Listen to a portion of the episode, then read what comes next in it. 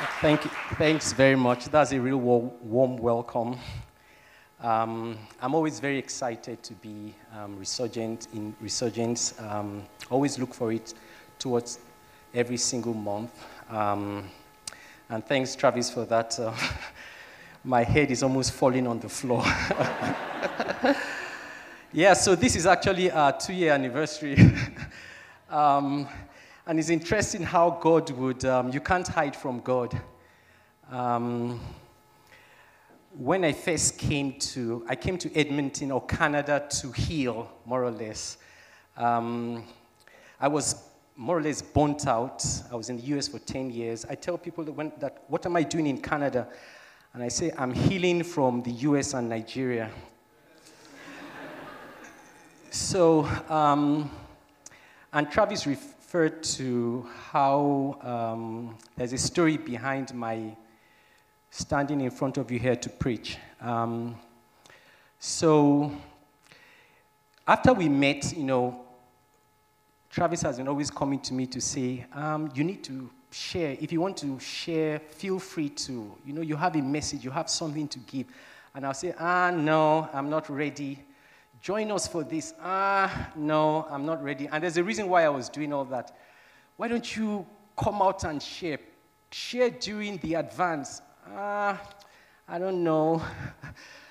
and then um, last, early last month, he said, um, I feel you should preach at the next resurgence, but before you say no,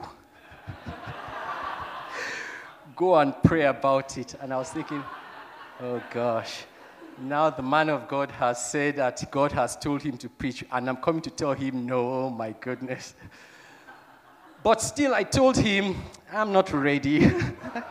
and that was the Saturday that, um, um, what's his name? The guy, Michael, came to preach. And we had a meeting with Michael, with some of the leaders. And it was that meeting, Travis asked me, Are you ready to preach? And I said, No, I'm not really ready.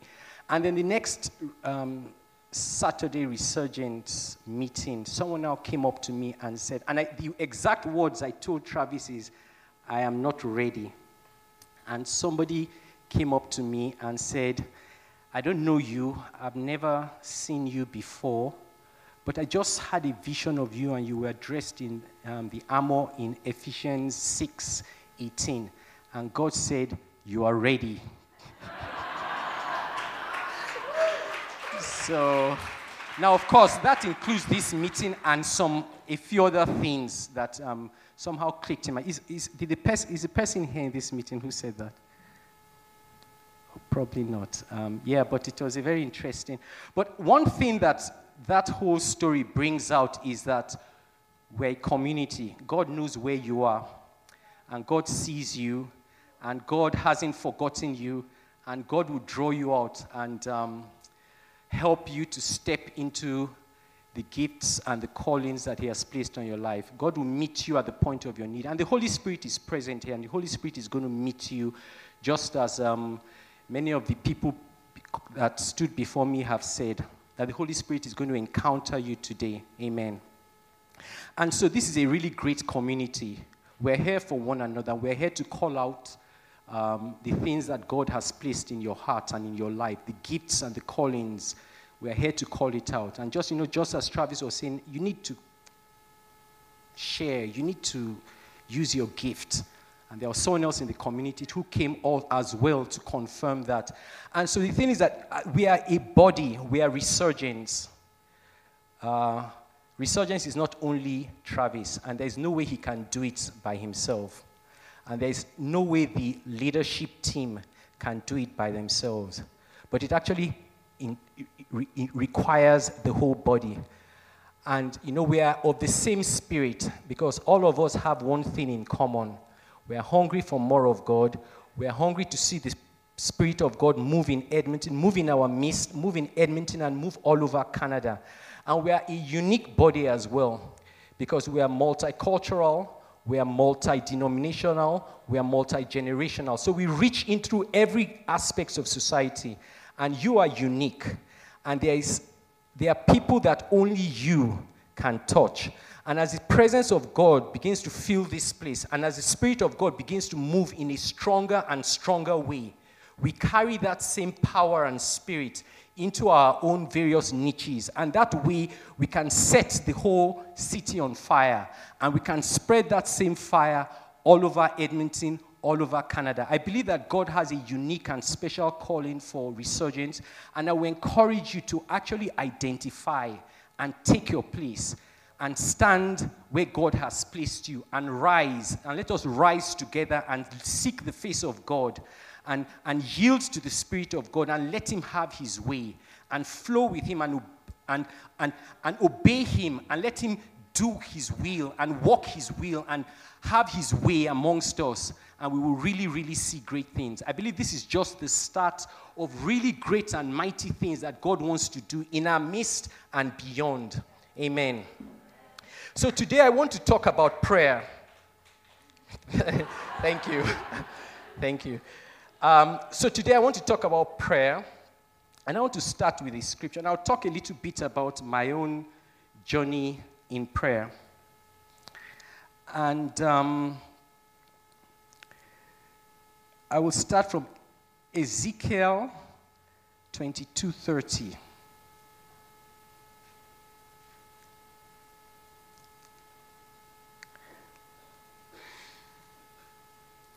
So Ezekiel 22:30. Um, you can open there in your scripture.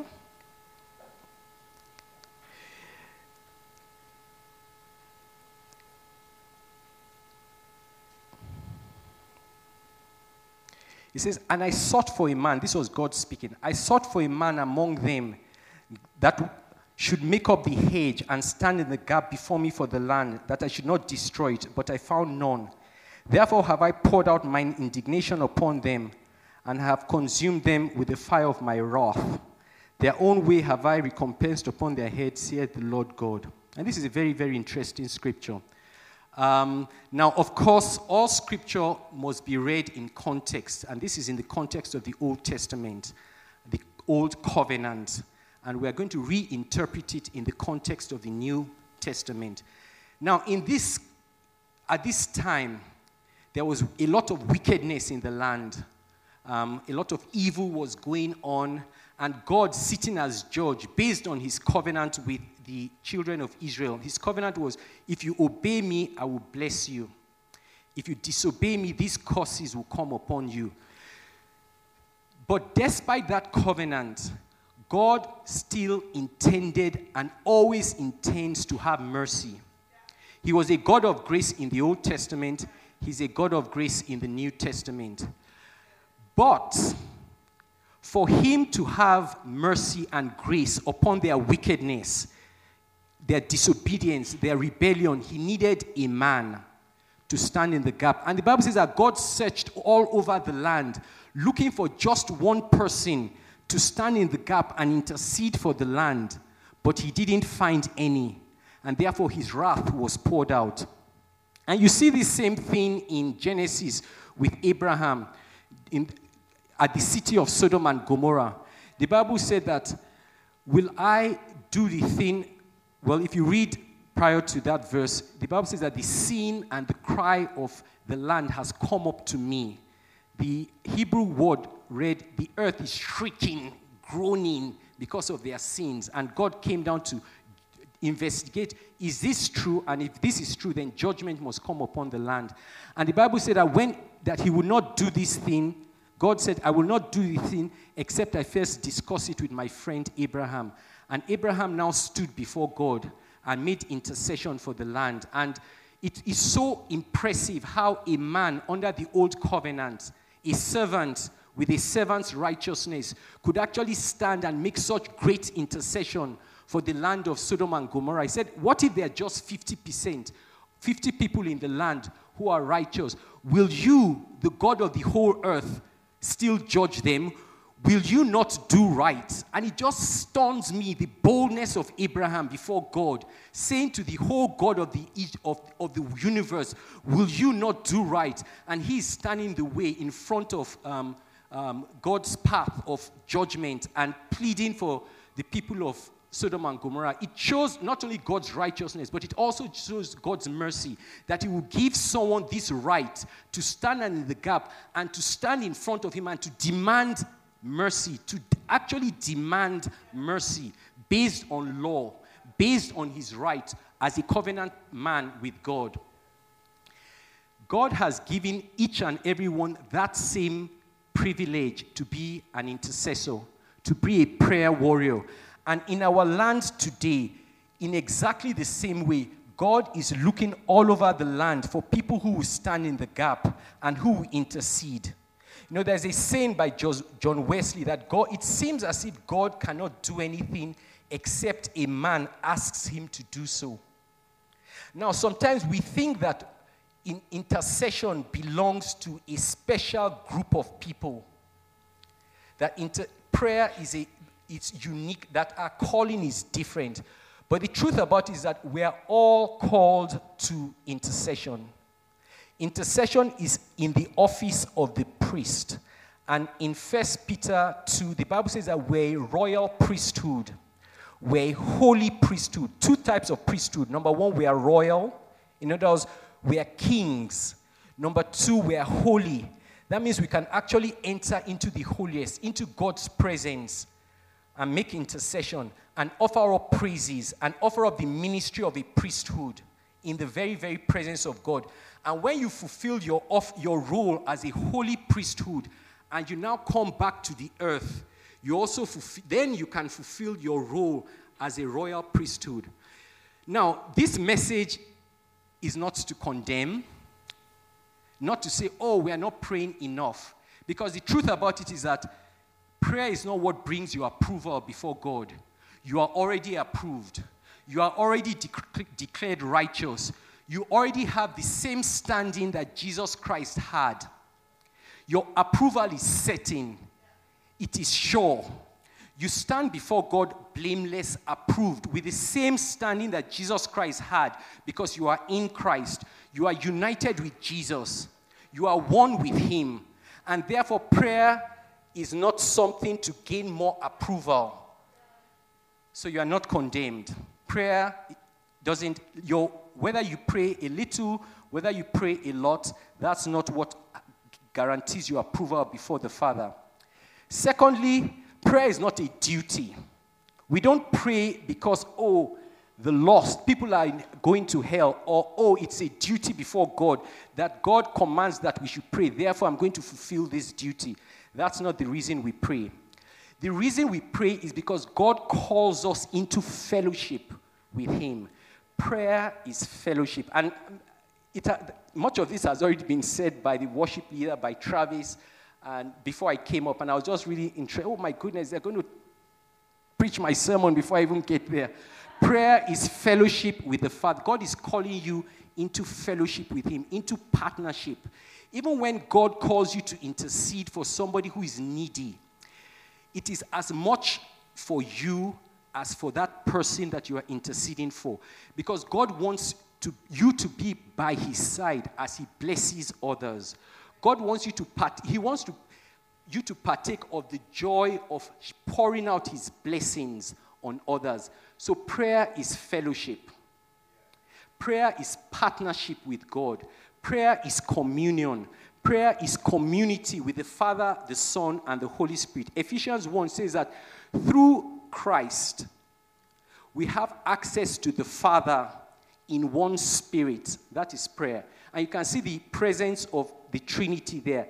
The Father, who we have access to through Jesus Christ, who laid the groundwork in the Spirit, who carries us and lifts us right there in the very presence of God.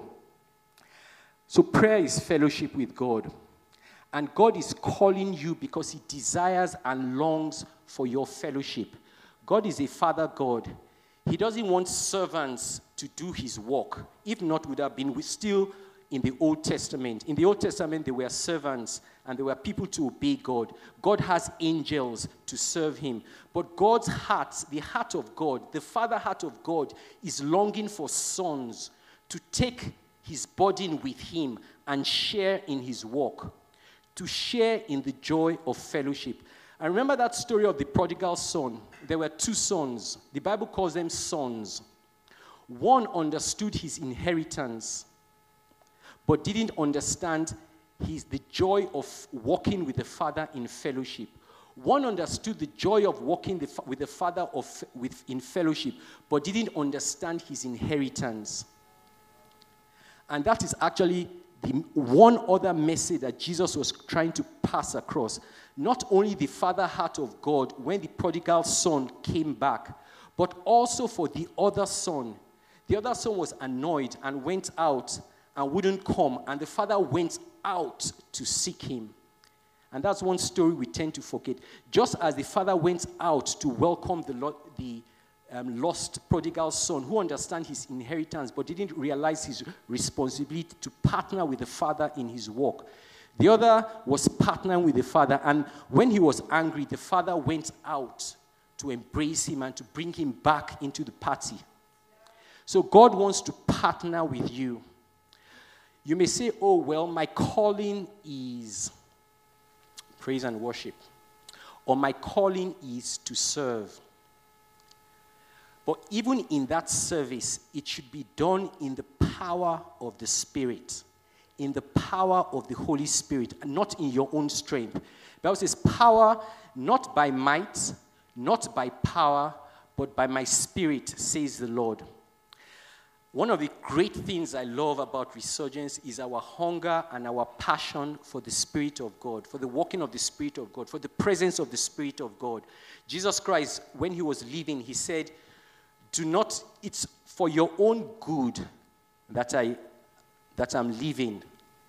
And you would wonder what could be better than to walk with Jesus by your side all the days of your life. But Jesus said there's something better, and that better thing is the Holy Spirit indwelling you. Jesus told his disciples, Do not depart from Jerusalem until you be endued with power from on high. In other words, don't step out. Don't even try to serve me. Only do this in the power of the Spirit, in the power of the Holy Spirit. And the thing about the Holy Spirit is that the Holy Spirit is in you. But the Holy Spirit, the walking of the Holy Spirit is entirely dependent upon prayer. Entirely. Entirely.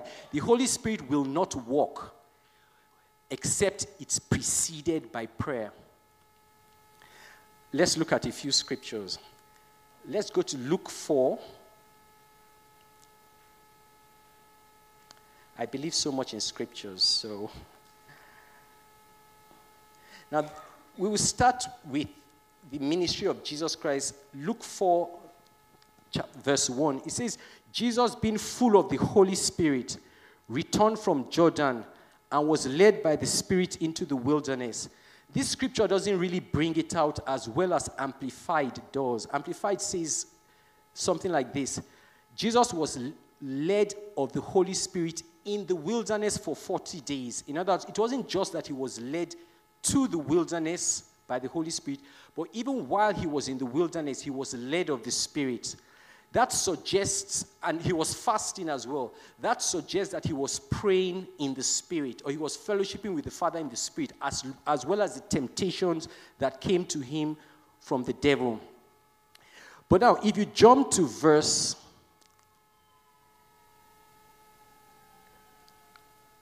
verse 14, it says, Jesus returned in the power of the Spirit into Galilee.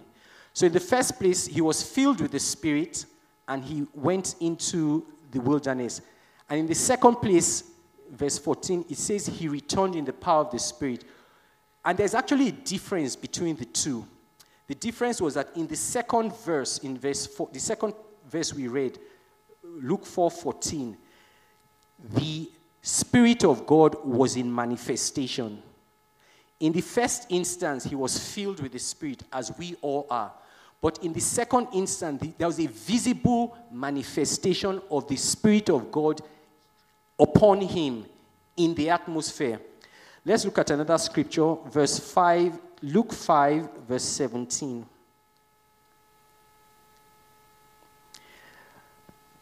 Okay, let's start from 16. It says, because the two are connected.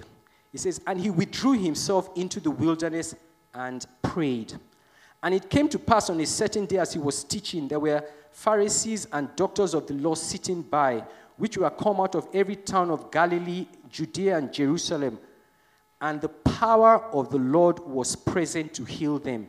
So there's a connection between the two. In one instant, he prayed. In one, he prayed, and then after he prayed, he was there teaching, and the presence of God was so strong in the atmosphere to heal them. You know, the prayer brought the Spirit of God into manifestation to heal. So that's the connection between prayer and the manifestation of the Spirit of God. Luke 16, verse 12. It says, And it came to pass in those days, he went out into a mountain to pray and continued all night in prayer to God.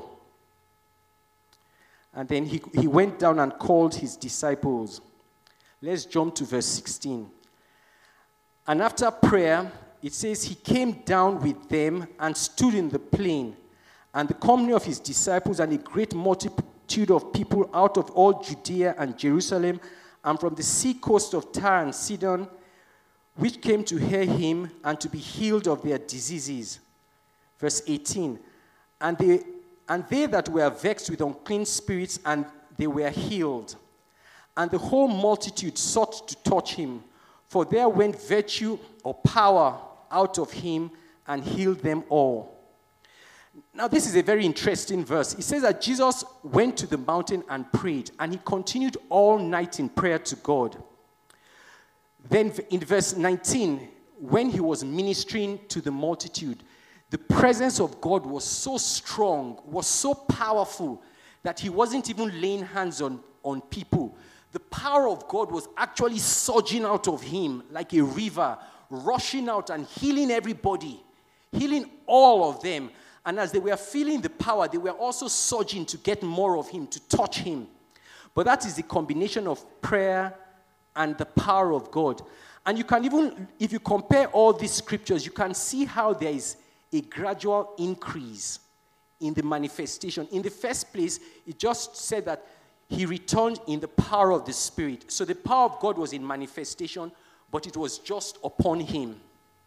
In the second place, it says the power of God was present in the room to heal them. And part of the verse we didn't read was about a man that went and touched Jesus and was healed. In this third verse, it wasn't just that the power was upon Jesus Christ. It wasn't just that the power was filled the whole room. The power of God was surging out like a mighty river and a force and flowing out and transforming and touching everybody. He says it heals all of them. And so you can see that there was a progression because the truth about it is that the more we pray, the more we see the things of God moving. And you look out in the world, why is there so much evil going out? And that's because in every instance, God was looking for someone to pray. And many times, by your prayer, you can avert many things.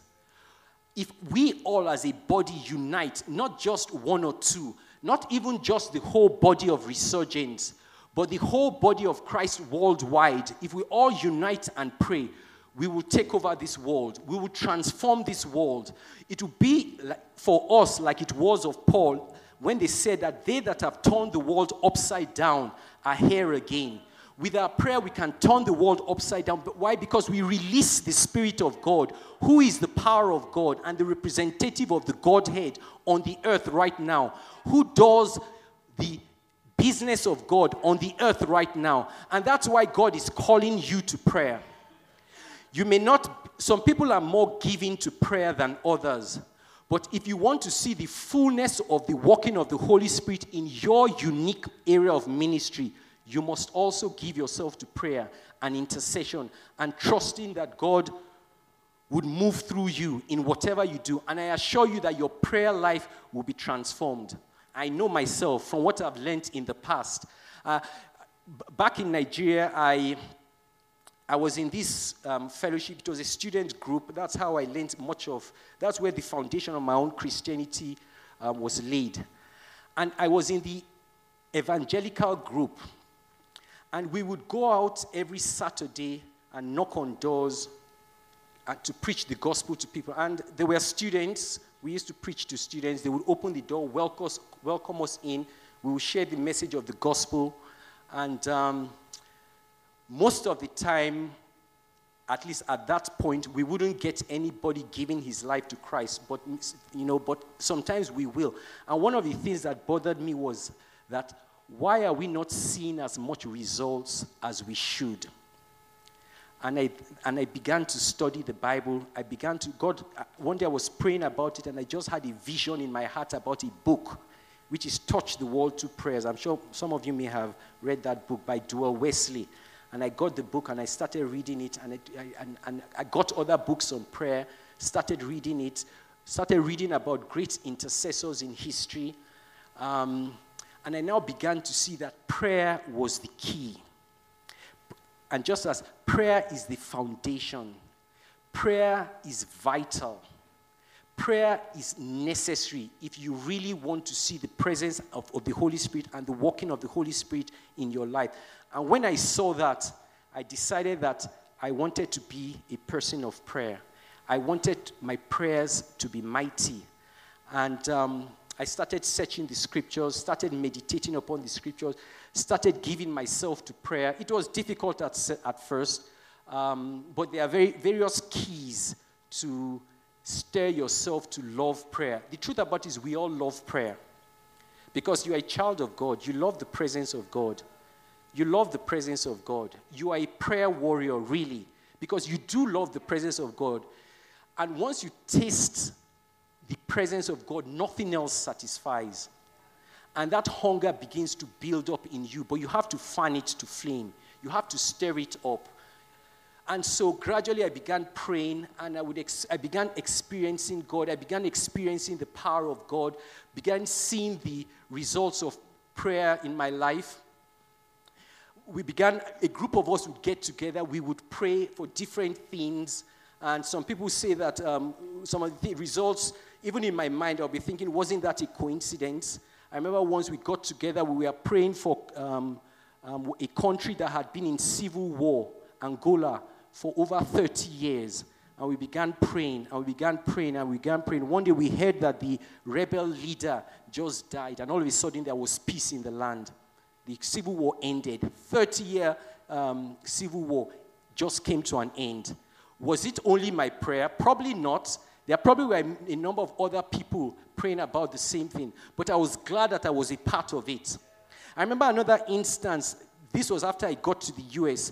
I just was praying for Nigeria. We have been, we have oil, we are rich in oil, but corruption has somehow destroyed our leadership, and there's so much corruption that we are um, a fairly poor nation and we gathered a lot of debts that has been crippling the economy. And so I, I, just started praying.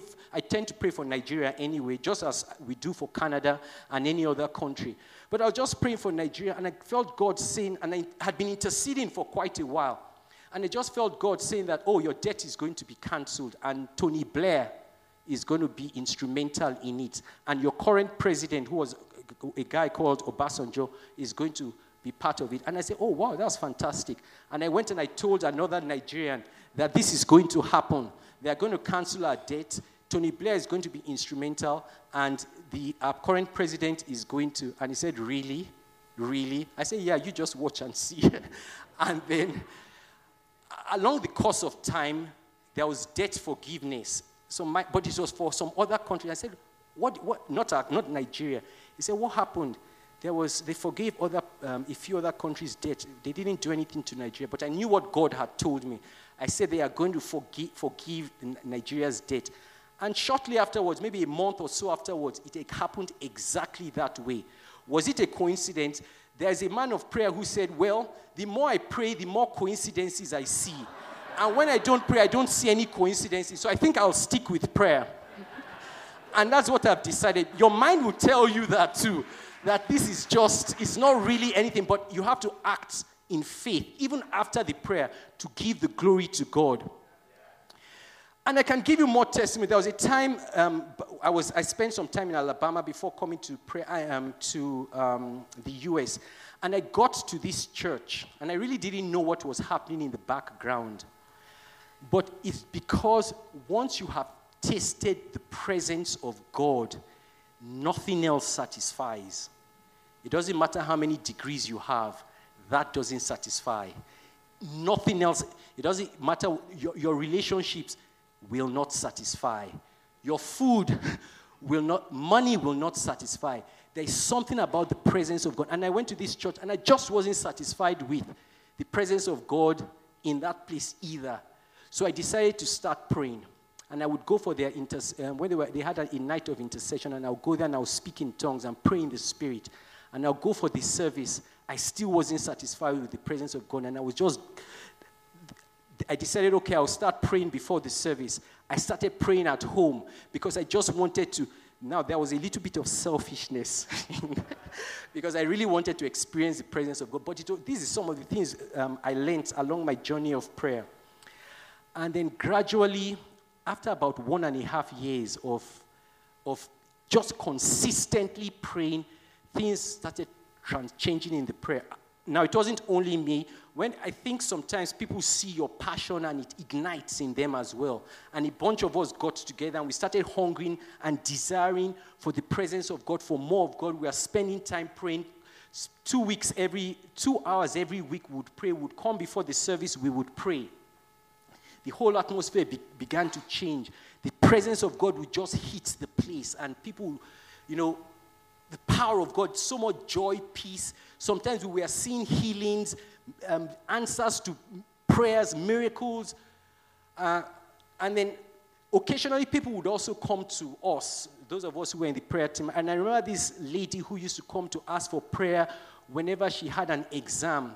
She would say, Oh, because she recognized the presence of God and the effect of our prayer. So she wanted us to pray for her as well. And she would come and say, Oh, I'm doing this exam. Pray that I have a B. A B. And I used to wonder, why B? Why, why not an A? Now, I believe that you really ought to read to get a B. But I mean, I don't mind praying for anything, but you have scripture to pray for it. And I'll, we will pray that God give her wisdom, show her what to read, quicken her intelligence, let her get the B she wants. And she would get the B. she would get the B. And she would come a second time. She wants a B. I said, Why B? She says she thinks that's what she can get. We would pray and she would get a B. Then one day, I don't know, she just came and we prayed that God quicken her intelligence, quicken her mind, make her sharp to grasp what um, she's reading. And then I noticed after some time, she didn't come to me for prayer anymore. And I really didn't know why. Did my prayer fail at that time? this guy doesn't know how to pray. And she's thinking, oh gosh, I didn't get a B. So one day she told me, Do you know that I don't come to you to pray anymore uh, for prayers? And I said, Why? She said that um, after you prayed that, um, that time, all of a sudden I just know what the whole course is. I just know it. That God has somehow increased my intelligence and I don't really need to pray. I can just read, know it, and get an A. And subsequently started getting A's. and of course, is it a coincidence? As the guy said, the more I pray, the more coincidences I see. Uh, and, and, and many more testimonies that God showed the power, the effect your prayers can have. Uh, and, and, there was a time back in Nigeria, there was a student that came and said that um, she had, there was a course that was required for her to graduate, and she failed the course. Now, she had joined our prayer team in it, the church I was attending and wanted, um, and she had been coming so faithful, faithfully. And she said to me that because she didn't pass that course, she's going to have to spend one year come back for one year and retake the course. But she said, I can't. I don't have the strength. And I just looked at it. And you know, when the Bible says Jesus looked at him and compassion just welled up in him, that same compassion just welled up in him. And I said, This lady, this sister, that's how we call ourselves in Nigeria, this girl's sister's bros, brothers. This sister has been coming for, she has been faithful. This cannot happen to us. So we got to her, we got together, we started praying in the spirit, praying in tongues. You know, sometimes you just don't know how to pray. What are we going to pray about that? She has failed the course. What can we do? You know, so all we can do is pray in the spirit. The Bible says, likewise, the Spirit helpeth our infirmities, for we know not how to pray as we ought, but the Spirit makes intercessions for us with groanings which cannot be uttered. But he who searches the hearts knows what is the mind of the Spirit because he makes intercessions for the saints according to the will of God. So we may not know how to pray, but the Spirit does know how to pray. And he knows the will of God, he knows the mind of God. So when we are praying in the Spirit, we are praying according to the will of God, we are praying according to the mind of God, and we are praying according to the energy of the Spirit. There's another place in Colossians 1:26 which says that for this I labor, striving with all the energy which He so mightily inspires within me. So when the Holy Spirit joins with you to pray, not only are you praying according to the wisdom, mind, and will of God, you are also praying with the energy that the Holy Spirit infuses in you. And that's why you hear some things like when people say, Oh, I was praying and I began groaning in the Spirit. Those are the yearnings and the urgings from the Spirit imparted to your spirit so that you are praying actually in the capacity of a son a son of God with the authority of Jesus Christ, your prayer life is transformed into another level, into another dimension. So we began praying for her in the spirit. I didn't forget the story. We were praying for this girl. And um, as we were praying, I just felt in my spirit that you passed. You passed. So I told her, You passed. And of course, that was crazy because she just told me I failed. And here I might say, No, you passed. you, so I told her, You passed. Go and do whatever you know in your heart to do. And so, what she knew in her heart to do was go to the department. And it, I think it was even on a Saturday and just go there. So she went there and she met someone and told the person her story. The person led her to another person and said, Look, this is all I can do. So see whether this person can lead you, help you. The person led her to another person, to another person. Eventually, they pulled out her, her script. Now, in Nigeria, usually they don't give us your scripts back because of this kind of problem. Because you say, I passed when they tell you you failed. But, but the long and short of it, they pulled out her script and they found out that she actually passed. And they, you know, up, upgraded her score, and she was able to graduate.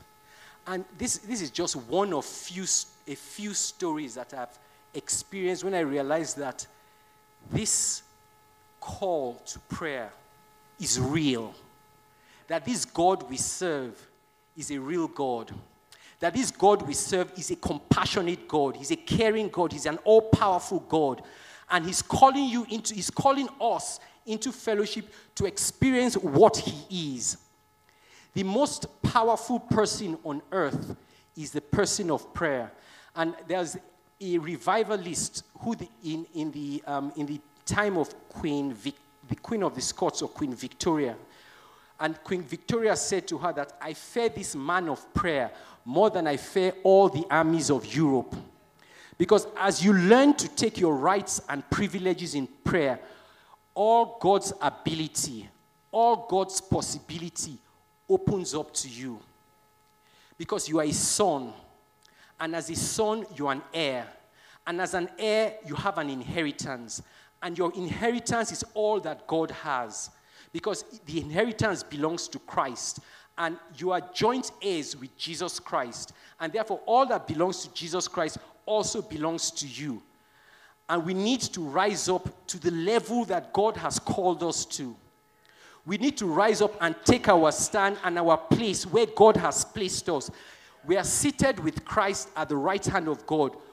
The right hand means that this is the, it's not just the side, but it is the place where the authority the power, the glory of God sits. The, you know, the Bible in Revelation talks about Jesus Christ, the Lamb of God, who is seated in the midst of the throne. So the right hand of God is the hand that God uses to accomplish, accomplish things. And if we are seated at the right hand of God with Christ Jesus, it means that all the privileges that belongs to Christ also belongs to us in his name. And we need to rise up and take our place. Yeah, it, we are not everybody will be an intercessor. Not everyone will be called to give, devote a huge amount of time to prayer, but everyone is called to pray. And the more you pray, the more you experience the presence of God in your life. The more you pray, the more intimacy you will have with the Father. You know, when Jesus Christ went to the Mount of Transfiguration and the glory of God came down, the reason the glory came down was because of his prayer. And if you read it carefully, he says that as he began to pray, his countenance was transformed and the glory of God shone over him. That is actually what happens to each and every one of us when we pray. It's not a question of faith, it's not a question of works, it's not a question of what you have done. This is the free gift of grace to you by God your Father. James 5:16 says that the fervent prayer of a righteous man makes tremendous power available, dynamic in its working. That's the amplified version. You are that righteous man by the gift of faith. Therefore, if you are that righteous man, your prayers are effective. Your prayers are powerful. Your prayers bring the presence of God down. Your prayers fill you with the Spirit, and you can walk in that power of prayer through the Spirit of God in the name of Jesus. And I'll just quickly round up because my time is up, but I'll just round up with a few words. How can you train yourself consistently in prayer because it's not just one or one time that makes the difference, but it's the life of prayer, is the training of prayer, is being in the school of prayer that makes the difference. Number one, keep your vision alive. Be con- feed yourself about prayer, about the blessing of prayer, about the privilege of prayer. Prayer is not a duty, prayer is a calling. Calling to, to enter into the presence of God, calling to fellowship with God, calling to enjoy, enjoy the joy of His presence, the pleasure of His presence. In the presence of the Lord is fullness of joy, and at His right hand, pleasures forever. If you keep that consciousness that prayer is a joy and not a duty, you begin to stir up that hunger. That prayer makes you powerful, it gives you authority. It makes you impactful in your generation and across the world. It's more lasting than any other thing you do every other works would fade away. The greatest scientists that have made, made, the greatest discovery, their discoveries will become obsolete because other scientific discoveries will come. Riches will fade, beauty will fade, but the effect that you have on prayer will never fade. Keep that consciousness in your mind. The second thing, study, feed along prayer. Because as you feed along prayer, you build your faith for prayer. You build your desire for prayer. And that desire will propel you. The Bible says that it is God that is at work in you, both to will and to work for his good pleasure. It's not really de- the determination that, okay, henceforth I'm going to pray. But it's the God working in you to cause you to pray that you need to learn to yield to by studying the word. And, in, and prayer is based on the word as well. So the more word the more scriptures you have in your heart, the more the Holy Spirit can draw out from that scripture and use it as the sword of the Spirit. You know, you and if if if it, like you are you have kids and one of your kids comes to you and say, "Oh, I cleaned my room." Therefore, you're, like you're a father, your daughter comes to you and say, "Oh, I cleaned my room. Take me to Disneyland." I say, Oh my goodness, what a little princess. She's just like her mother. just kidding, I'm just kidding. Okay, let me, no, no, I meant a son. Imagine your son comes to you, you're a father, or you're a mother rather, you're a mother, and your son comes to you and say, Oh, I um, did my homework. Now cook um, coconut, coconut chip cookies for me or whatever, um, chocolate cook. And you as the mother say, Oh my goodness, what a little emperor, just like his father. But if they, if they come to you and say, Oh, you said that if I cleaned my room, you would take me to Walt Disney. I have cleaned my room. Now fulfill your promise. The whole thing changes. Or the, your daughter comes, you said, Oh, if I do well in my studies, your son, I do all my studies. You said you make coconut chip cookies for me. I've done what you said. Now fulfill your promise the whole concept changes because you know it was your promise. You know it was the word you gave, and you feel entitled to fulfill that word. And that's exactly the same way when we come to God. We come with His promise. And we make it a consistent practice to learn the word because we can use it in the place of prayer. Learn to depend on the Holy Spirit as well because the Holy Spirit was given to you to expand your ability, to lift you up into a higher place that you of your own ability would never be able to fulfill. Fourth, learn to be persistent in prayer. Many times we give up too quickly. And if you look at the story of Abraham, Abraham went to intercede for um, Sodom and Gomorrah.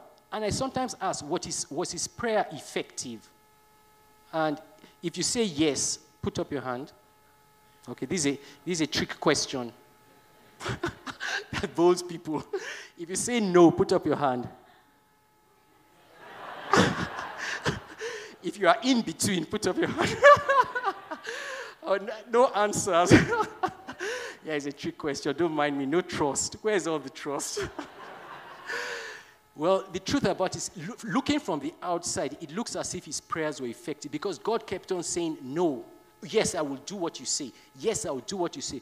But then, if you didn't see what was going on and uh, you just went afterwards and just as Abraham did and looked to see whether Abraham's answers were prayer were answered, the Bible says that the smoke of the city went up you know, and I can imagine how disappointed was Abraham was. Was saying, wow, what's wrong with my prayer? But the things that he should have persevered and be persistent right till the end. And sometimes you have to depend on the Holy Spirit to do that. And the last thing is be consistent. Take small bites. Don't say, I'm going to be praying 30, 30 minutes every day. Pray for just five minutes. Start with five minutes and be consistent for a year with just five minutes of prayer every day, every single day. And that consistency, the Bible says, consistency also means patience. It says, let patience have its full walk. So, patience will walk in your spirit, will train you in prayer, and you'll be transformed, and you become very impactful in your life, in the life of your loved ones, in the life of your neighbors, and you fulfill the calling that God has called you for, too. Amen. Amen. So that's what I have to um, share with you. I just want to encourage you. Um, let's all stand up on our feet.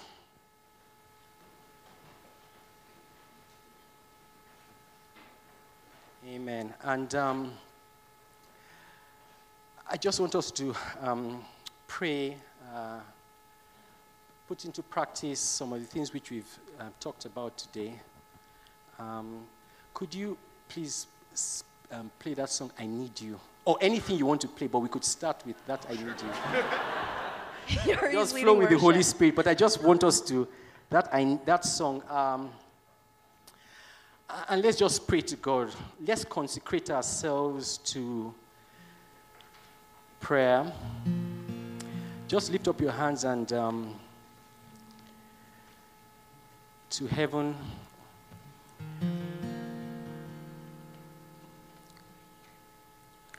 and say to God, just say something to God.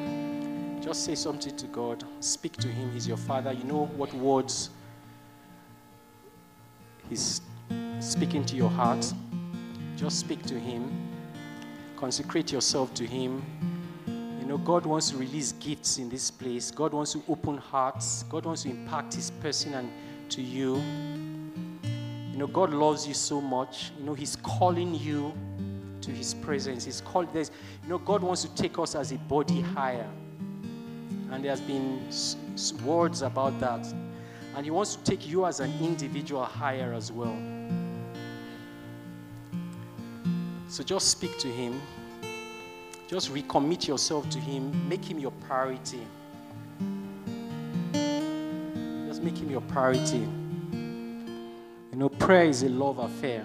It's really a love affair. It's a relationship with a father and his son. And we've heard a bit about the fatherhood of God. That God is a father God. And that's really what prayer is meeting with your father, walking with him, being partners with him, experiences, experiencing his love and his glory. And I also feel that God wants to heal people in this place as well. The healing presence of God is here. The healing glory of the healing power of God is here. God wants to touch people. God wants to touch lives. You know, with God, nothing is impossible. He's a God of the impossible.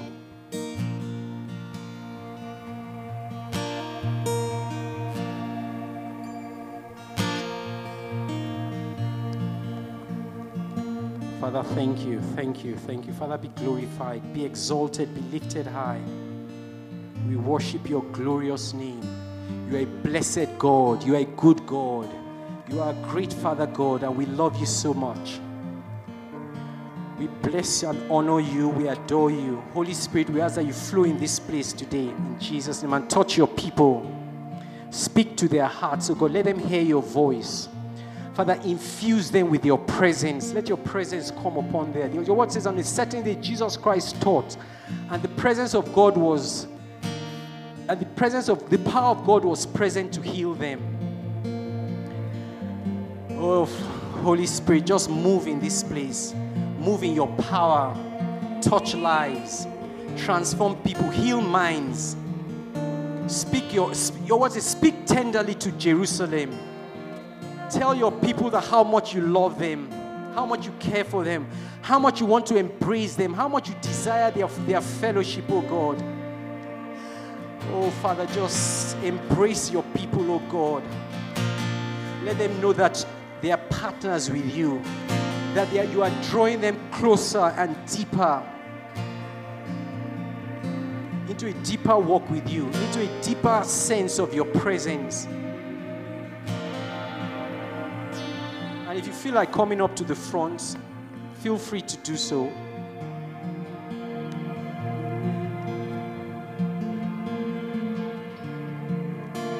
Yeah, Travis said something about creative miracles. If you want, if you if, there, if, if that applies to you, um, you can come out and um, we'll just join with you in prayer. And also, if you need healing, if you need any need met,